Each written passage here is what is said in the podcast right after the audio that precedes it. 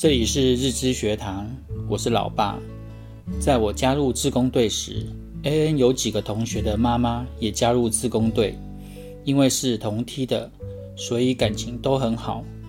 多年之后，我被推选为执行长，其中有位妈妈有账务的专业，所以多年来都由她负责自工队的账务处理。因为接任执行长，所以有了更多的接触。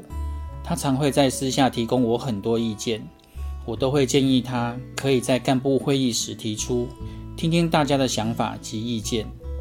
但是他并不想自己在会议时提出，而是希望由执行长提出。但是我并没有这样做。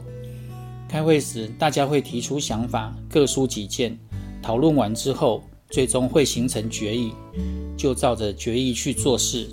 散会后，他就会来跟我说。他不同意，他认为不应该这样做，这样做是错的。他认为应该怎么做？其实他越界了，即使是执行长，也不能改变会议的决议内容。这就是边界感。和别人沟通时也是这样，每个人都有表达的权利，也都有接受与不接受的权利。我说的想法，你可以不相信，可以不同意。更可以不接受。边界感的本质就是对所有权的认知。什么是你的？什么是我的？你在你的范围内做事，我也是在我的范围内做事。如果越界了，就要取得对方的同意才行。不管是在生活还是工作中，边界感都非常重要。很多让人不舒服的举动，通常都是因为对方越了界，所以。